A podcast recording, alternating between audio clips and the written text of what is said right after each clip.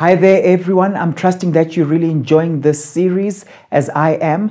And I believe that the Holy Spirit is going to minister to us very powerfully today. We're going to be looking at Family Life Boosters Part 5.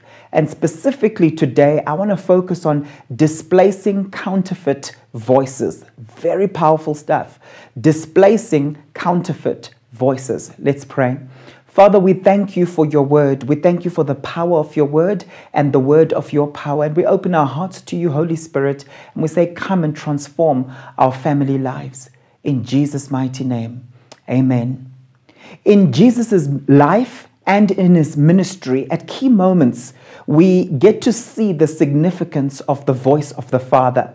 For example, at baptism, in Matthew chapter 3, verse 17, it says that, and a voice from heaven said, This is my son whom I love, with whom I'm well pleased. Now, this was going to be a dominant part of Jesus' life, okay, where he was conscious of the Father's voice. And it's amazing because here we see how Jesus was assured of the Father's love and the Father's delight. You know, today so many people will say, My father loves me. Paul, I know my father loves me, but I'm not too sure whether he delights in me or not. And here, Father God affirms Jesus and says, This is my son whom I love, my beloved son. Okay, that's where we get the name David from. That means the beloved from God, my beloved son, with whom I am well pleased. The Father's pleasure. Jesus had not performed any miracles, his ministry had not yet started, but the Father was pleased with him. And so Jesus had that voice in him, the voice of the Father, and he needed that reassurance, didn't he? I mean, when he went into the wilderness straight after that and was being tempted by, by the devil, it was this voice of the Father that would have sustained him because the devil was trying to tempt Jesus to get into performance mode. If you really are the Son of God, then do this or do that. But he had the voice of the Father in him. For me, I think this is so amazing. This is the power of the voice. And we need to displace counterfeit voices in our lives and fully embrace the voice of the Father. We see this also in the Transfiguration in Luke chapter 9, verses 34 through to 36. It says, While he was speaking, a cloud appeared and covered them, and they were afraid as they entered the cloud.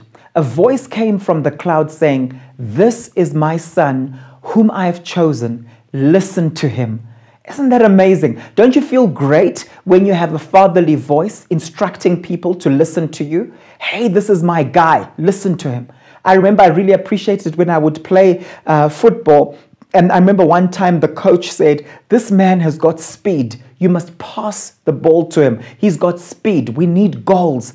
I felt so affirmed. And here we see at the Transfiguration, Father God's voice coming through saying, This is my son whom I've chosen. Listen to him. Listen to him. When the voice had spoken, they found that Jesus was alone. The disciples kept this to themselves and did not tell anyone at the time what they had seen. It was very significant, the transfiguration. So when Jesus saw what his father was doing and heard what his father was saying, it made him aligned with the Father, and he spoke forth that which he saw and heard. And in this day and age, in our families, in our businesses, we need to be seeing what the Father is doing and doing those things and hearing what the Father is saying and uh, following through with what we hear Him saying. It is so, so crucial. You see, in John chapter 5, verse 19, it says, Jesus gave them this answer Very truly, I tell you, the Son can do nothing by himself. He can only do, he can do only what he sees his Father doing. Because whatever the Father does, the Son also does. Now we know that the Son, we know that Jesus did many things. So he must have seen the Father doing many things. And my question to you is how dominant is that Father's voice? In your heart and in your life? How dominant is that vision of what Father God is doing, your heavenly Father, in your life? And I find it interesting because Jesus makes a strong statement. He doesn't say some of the time the Son does what he sees the Father doing. He says the Son can do nothing by himself.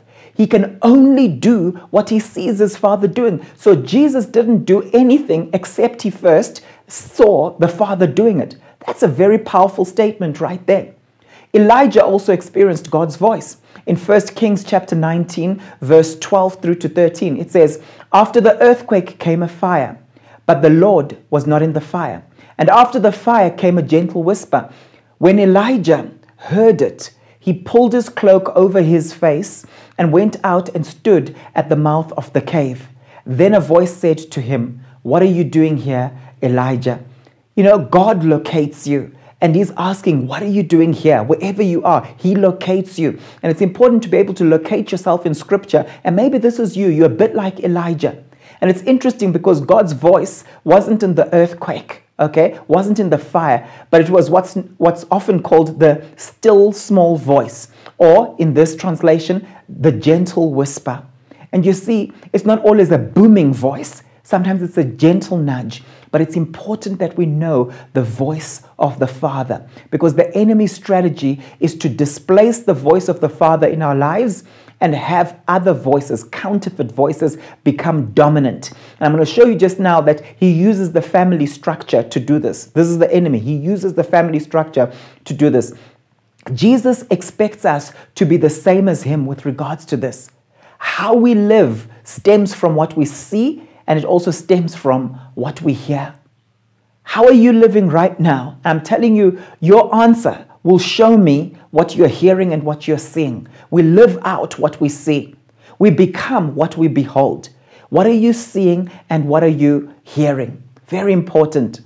In Matthew 4, verse 4, Jesus answered, It is written, this is, this is when he was being tempted by the devil, it is written, man shall not live on bread alone.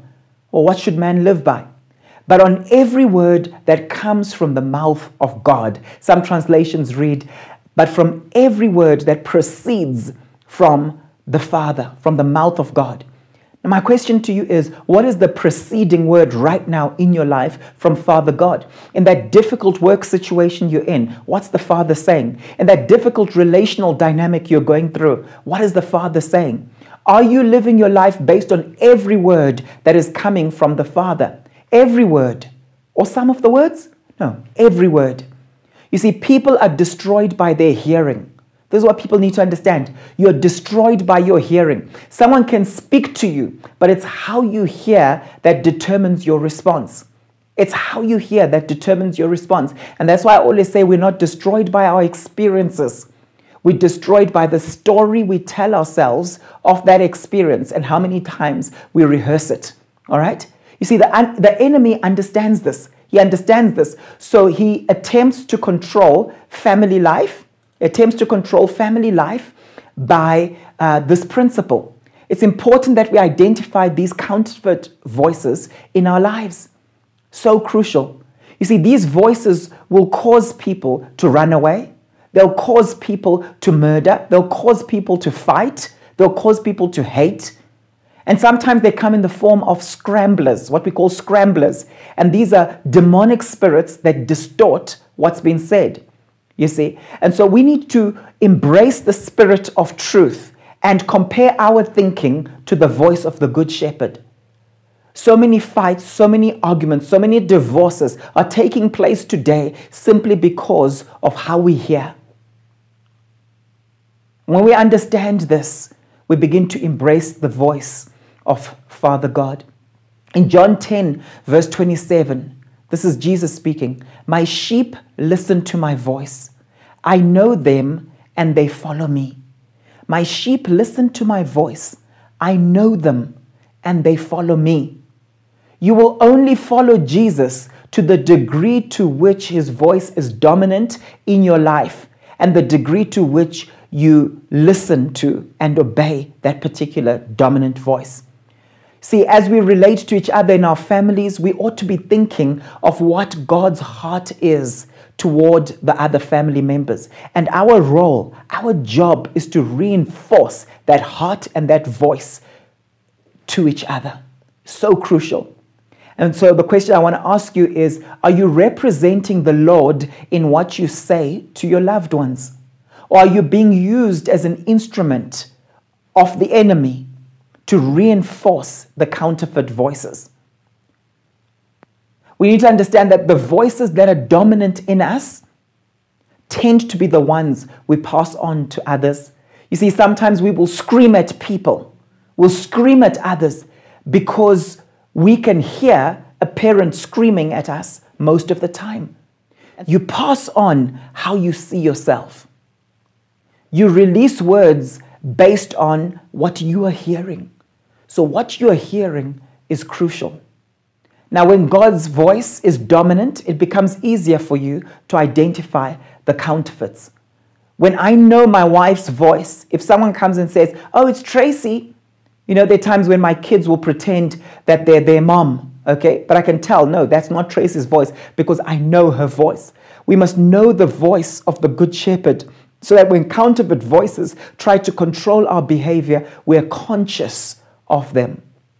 You see, we can call these inner counterfeit voices, we can call them inner villages. Inner villages. These are villages that live within us. And for many of us, we've allowed them to do so. And we need to understand the power of these inner villages. And we need to displace them with the voice of the Good Shepherd. When you see the choices that you make when you yield to these inner villages, it will ignite you into a process of practicing God's presence and continuously hearing His voice, not the inner villages.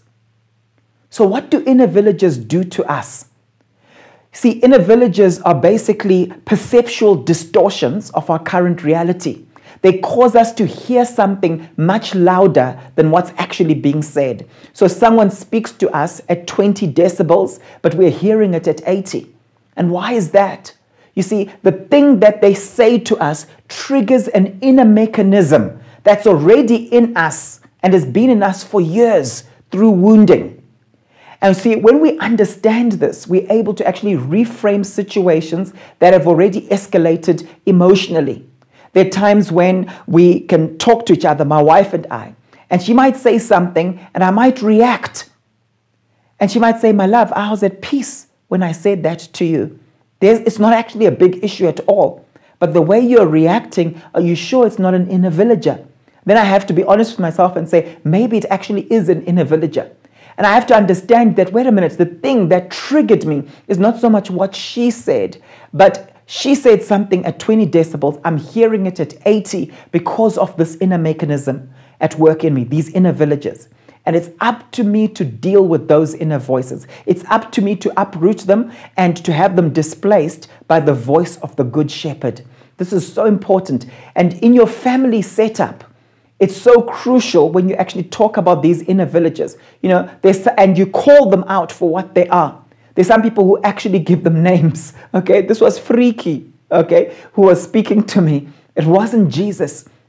You know, we can actually break these uh, inner villages into different categories, and I'm going to show you that in a moment.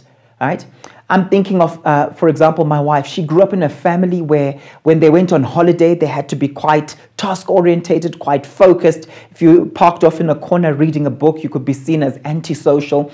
Her dad, he's mellowed out um, quite a bit now, but when they would go on holiday, it was quite high octane. Okay, we're all climbing this mountain, right? And uh, you couldn't keep people waiting. And uh, my father in law is like that even today. If we say, uh, okay, kids, grandpa says he's coming at three, um, but you know you have to be ready by quarter past two because he's on time. He likes being early. And I've in, uh, and interestingly, I've noticed this is passed on to my wife because one of her triggers, one of her inner villages is when she keeps people waiting. She doesn't like that. I remember one time we were traveling together somewhere in the same vehicle, and I got into the car first and I switched the engine on. I think I just wanted to be warm.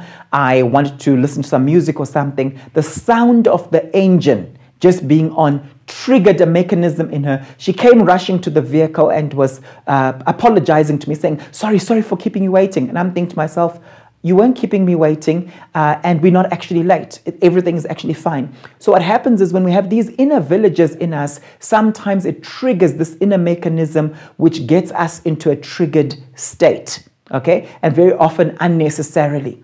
So, there are different types of inner villages. And I want to highlight three today. The first one is parental voices. Now, when I talk about these inner villages, I'm obviously talking about the voice of the flesh in the parent, right?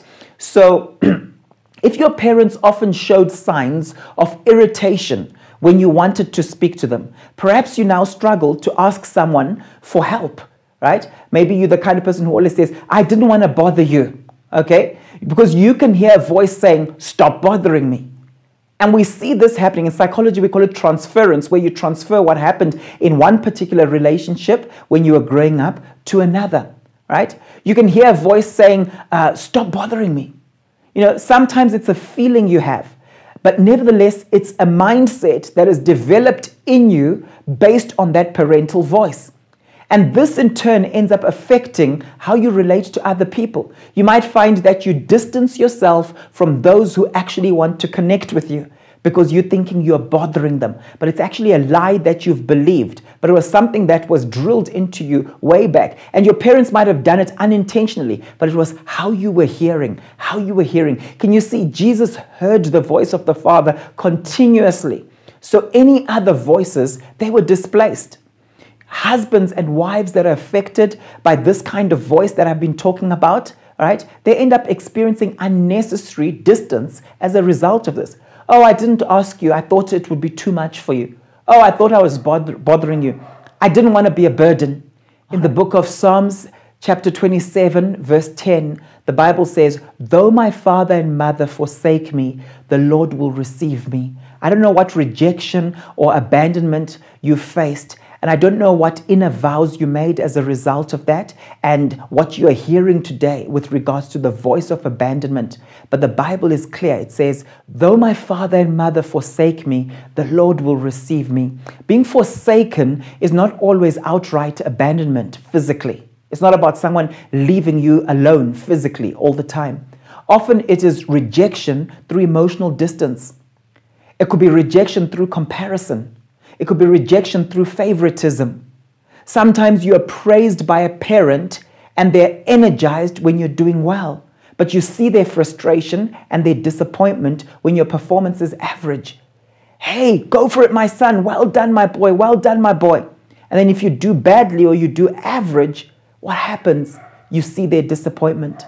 So the result of this is that you develop a misbelief. And here's the misbelief I have to be perfect to be loved. Here's some other parental voices, and you can tell me whether you can identify with any of these. You can do better than that. Now, that might be a parent just trying to encourage you, okay? But if you tell yourself the wrong story, you might end up interpreting it as, I'm not good enough. And that's the voice you keep hearing. You can end up feeling really distressed, you see. And so parents don't necessarily say the wrong thing all the time, but children sometimes tell themselves their own story about it. And that's why it's so important for us to actually be conscious of how our kids are telling these stories and what stories we told ourselves based on what we heard. Another parental voice is stop making a fuss. Now, when parents want to help their children build resilience, they might say that. But sadly, they can end up suppressing their negative emotions. Children can end up doing so, suppressing their negative emotions. But the voice of the Good Shepherd allows us to run to him. You see, there are many parental voices that are not useful. and for each of them, think of what you would displace them with from Father God. One particular thing that um, could be unuseful is a parental voice that you keep hearing saying, Stop moaning and get on with it. Just think about that. Stop moaning and get on with it. If you started it, finish it. But how many you know that there are times when God actually wants us to move on from a particular thing? Maybe we're going down the wrong path and we need to actually change direction. Wait your turn. Sometimes we've got this mindset that, you know what, I'm too young to do A, B, C, D. But says who? And sometimes we just think it's not my turn in life. Another one is you're in the way. A lot of people who are continuously being told they're in the way, they literally apologize for their presence somewhere. If you keep crying, I'll give you something to cry about. Becomes very difficult to express vulnerability. And there's some people who've got a very high pain threshold. But then it ends up causing problems in their lives because they end up ignoring that pain when it's time to move on from a distressful situation. Maybe you are familiar with this voice Children must be seen, not heard. I know certain people who grew up like that. Children must just be seen, not heard. And now today they're sitting on mancos, they're sitting on excos, executive committees. And they literally will always wait for their boss to speak first and then they speak. They'll literally always wait for someone else who they deem to be more senior to say something, and then they'll make sure they always agree with that particular person. I'm giving you these examples so you see that the dominant voices in your head, the dominant voices in your heart, they affect how you hear, they affect how you see life, they affect the filters through which you interpret reality, and they literally end up controlling your behavior. How we see and how we hear is so important, and it starts off in the family setting. If you're a parent today, how are you training up your children to hear and see? If you're an adult today, how did you hear and see as you were growing up? Are you reinforcing the voice of the Father, the voice of Father God to those around you? My job is to keep asking myself, how does God see my children? Let me reinforce that. How does God see my wife? Let me reinforce that. Not just the love, but also the delight. As you think of these inner voices that have affected you, ask yourself these questions Are these inner voices, inner villages, helping me or harming me? Are they helping me or hindering me? Another key question How do I act these out in my current relationships? How does it play out in my current relationships? Another key question What inner vows have I made in order to protect myself from the pain inflicted by these voices. There's a friend of ours, and um, he's about 71 years of age now.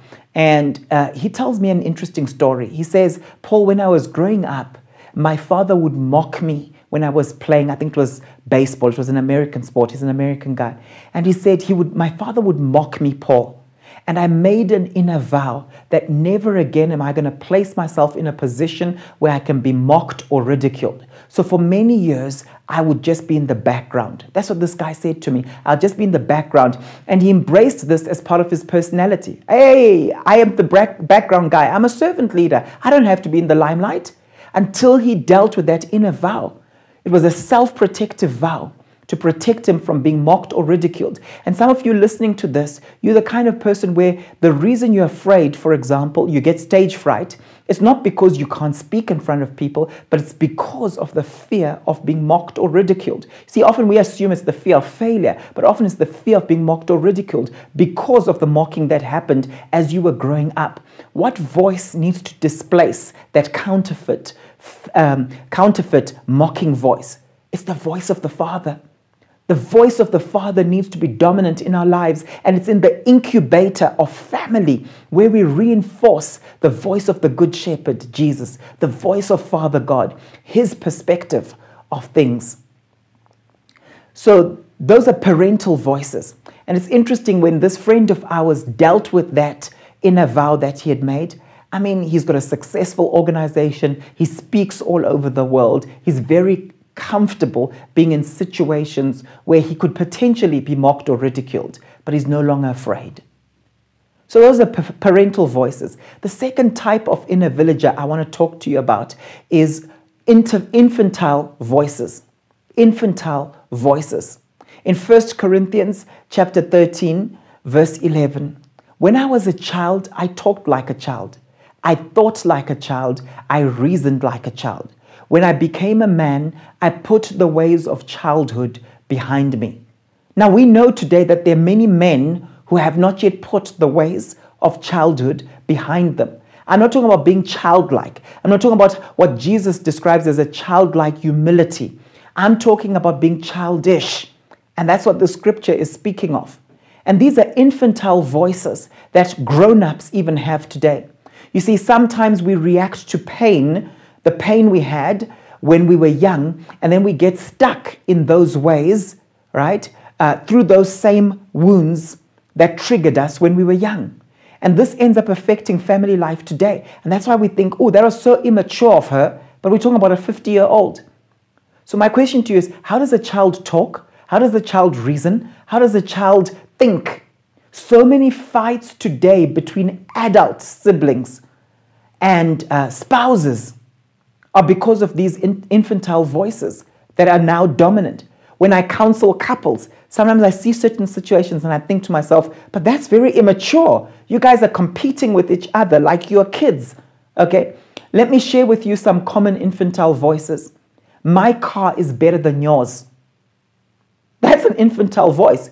Because remember when we were at school, when we were growing up, it's like, oh, my dad's car is better than your car. Oh, I remember when I went to boarding school at a young age, I remember some of the discussions we would have who's better, the townies or the farmers? There were a lot of farm kids uh, who owned farms.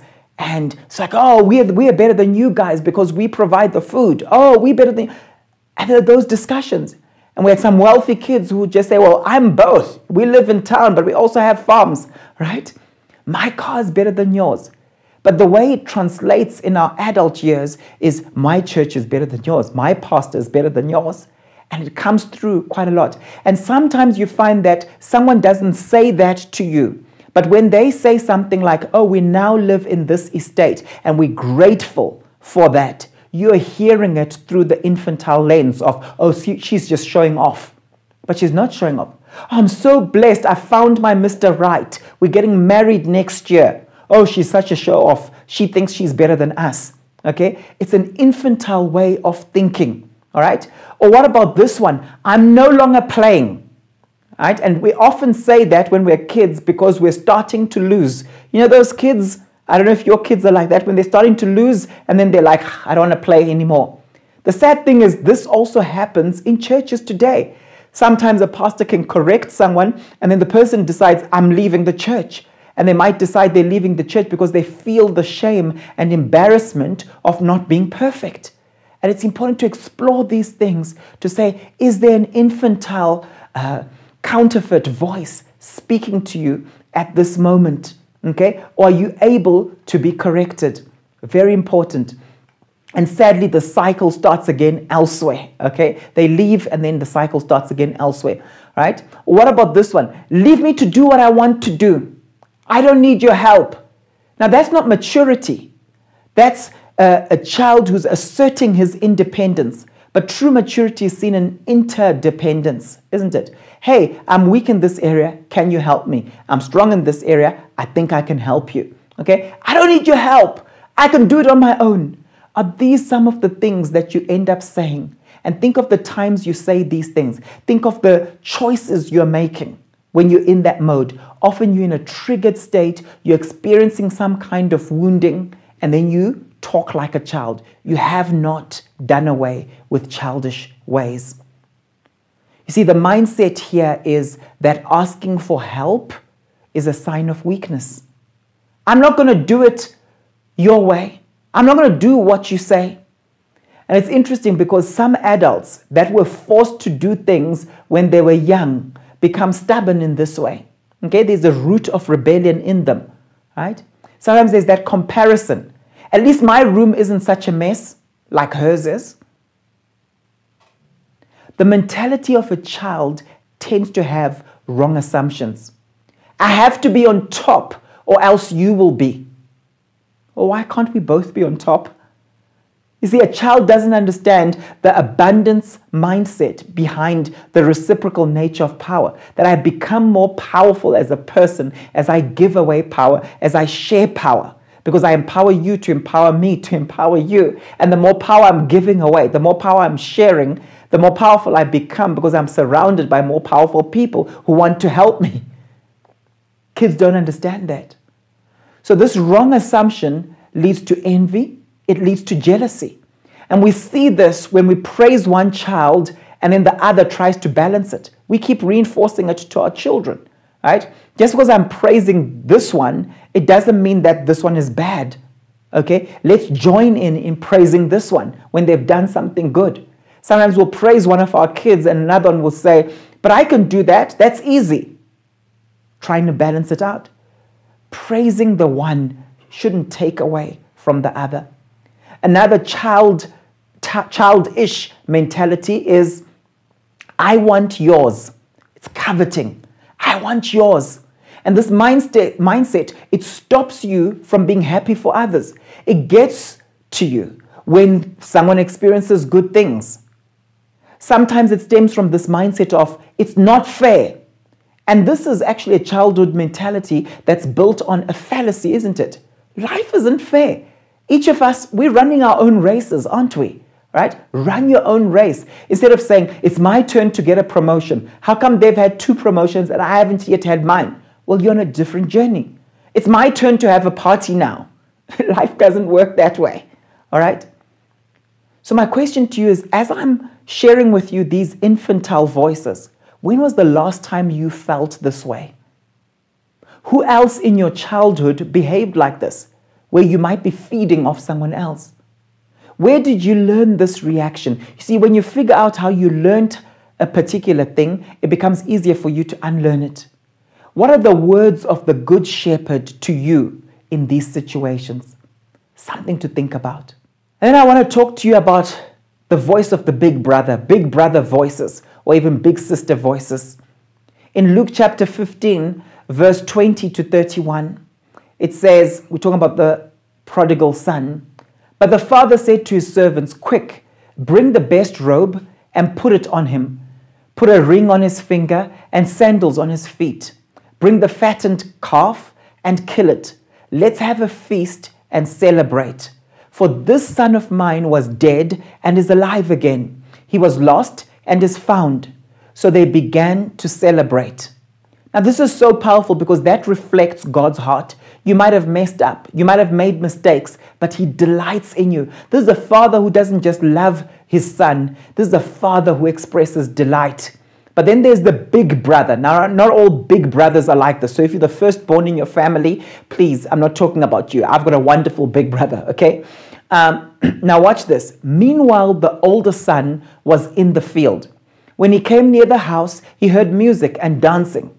So he called one of the servants and asked him, What was going on? Can you see? He's a bit of a party pooper, right?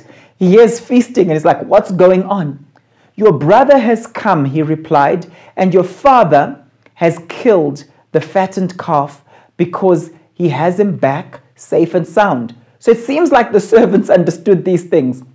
The older brother became angry and refused to go in. He refused to celebrate. Can you see the envy that's there? Okay? Very often, the voice of the big brother is the voice of envy, right?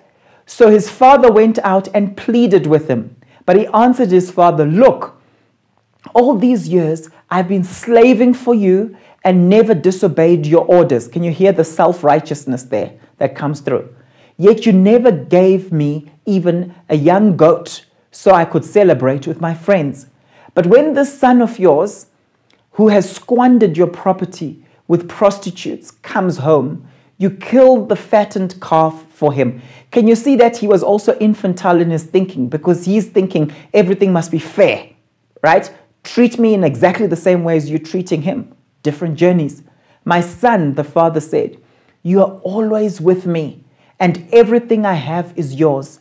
You see, the thing about the voice of the older brother, the older brother syndrome, he doesn't understand what he actually has. I want to encourage you if you want family life to go well for you, have a revelation of the love of the Father, have a revelation of the Father's delight, have a revelation of everything you actually have. Bible tells us we've been blessed with every spiritual blessing in heavenly places. It just puts you at ease. There's no envying. My son, the father said, You are always with me, and everything I have is yours.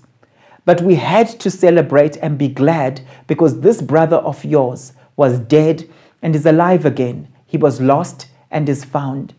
Now, here's the thing imagine if the prodigal son had dwelt on the voice of the big brother. He would have said, like, oh, my big brother is not happy with this, so I'm going back to the pigsty, right? And many of you today, because of that voice of the big brother, because it's so dominant in you, and the voice of Father God, the voice of the Good Shepherd is not, you are now going back to the pigsty. You're not enjoying that celebration of life like this son ended up enjoying. Don't listen to the voice of the big brother. listen to the voice of Father God. You see, often the big brother's voice is the voice of envy. There are people that get promoted, but then end up feeling ashamed of it because of envious big brothers around them at work. Sometimes the big brother voice is the voice of shaming and ridicule. For example, this big brother would talk about the past of this particular prodigal. And maybe that's the voice you hear. Hey, you're not worth it. Look at the mistakes that you've made. On other occasions, it's actually the voice of unfair comparison. Look how much work I've done. What have you done? How have you helped your father? So, how you interpret this voice will affect your self esteem. The self righteous big brother might say something like this You don't deserve that promotion. You don't deserve that. Right? You got that unfairly. They treated you this way because, yeah, the, the, the boss just likes you. So they're not recognizing the favor of God on your life. Right? Oh, it's fine for now, but you'll see how tough it actually is in the real world. You have it easy right now. And as a result, you end up second guessing yourself continuously. The big brother voice likes to say, You owe me one. I protected you. If it wasn't for me, you wouldn't be here. Imagine all the other things this big brother would have been saying. I don't know if the big brother changed his mind. I don't know if he changed his attitude as time went on. I don't know how this whole thing would have ended if Jesus extended this particular parable right? You need me to, uh, to hook you up with the right people. That's the voice of the big brother, not acknowledging God's hand on your life. Now, this is a strong voice that keeps people in gangs and it keeps them in other subcultures.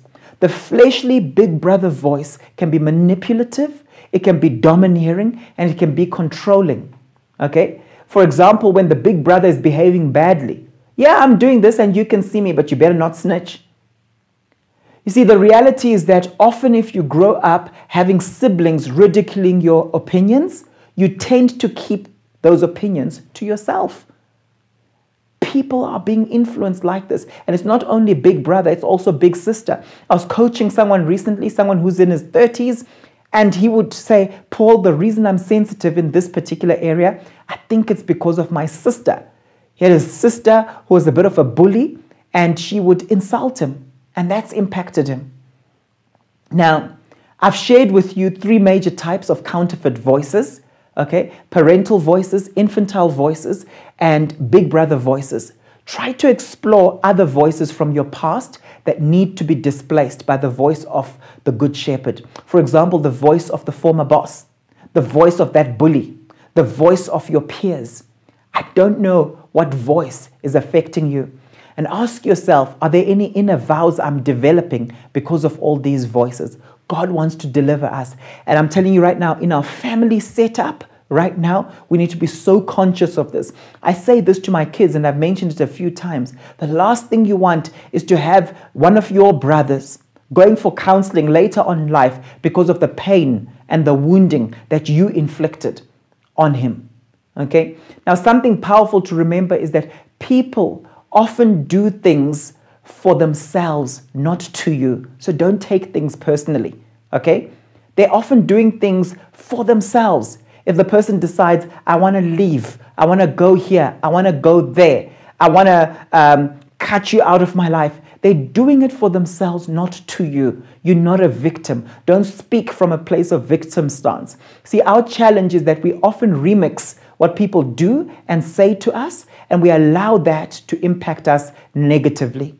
And that's why I will say it again we're not destroyed by our experiences, but we are destroyed by the story we tell ourselves of our experience. And so let me share with you some common patterns. Someone is angry with you. Instead of seeing them as, oh, they're angry, they've got a particular issue, oh, they've got a bad temper, what happens? You feel rejected and ashamed. That's a common pattern. Or you're criticized. Okay, they've got their opinion that they're passionate about, right? But what happens? You end up thinking, I'm no good, and you end up vowing never to try that thing again. You receive a complaint. Maybe you work in customer relations at work. You receive a complaint. As a result, you feel incompetent, you blame yourself, and then you become hyper vigilant and self protective, and you literally want to avoid customers. Or perhaps you're not invited to a function. So, what happens? You end up thinking, I'm socially awkward. And then self hatred creeps in. And you literally put your pepper, your ketchup, your tomato sauce, whatever it is, you place it on what's just happened. Oh, it's because I'm fat. Oh, it's because of this. Oh, it's because of that. The person didn't say that. You just weren't invited to a function. And that's why a key thing to always ask yourself is what else could be true about a situation? What else could be true? I want to show you as I land this message how to displace the counterfeit voices. If you've been negatively affected by these voices in your life, it's time to start meditating on the words of the Lord concerning you. So if your inner villagers cause you to feel inferior, look at Joshua 1, verse 5. Says, No one will be able to stand against you all the days of your life. As I was with Moses, so I'll be with you. I will never leave you nor forsake you. Imagine receiving that. Here's Joshua. He's thinking like Moses was a legend, right? Maybe he's feeling inferior, but the voice of Father God to him was, as I was with Moses, I will be with you. Are you in a space where you're feeling inferior? Displace those thoughts of inferiority. Maybe they come from that big brother voice in your life. Remove that counterfeit and displace it with Father God's words over you. If your inner villagers cause you to feel overwhelmed and abandoned, John 14, 16, this is what Jesus says and I will ask the Father, and he will give you another advocate to help you and be with you forever. Powerful.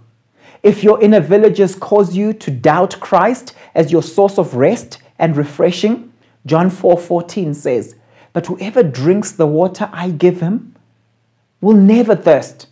Indeed, the water I give them will become in them a spring of water welling up to eternal life. You don't have to go to other spirits or anything else.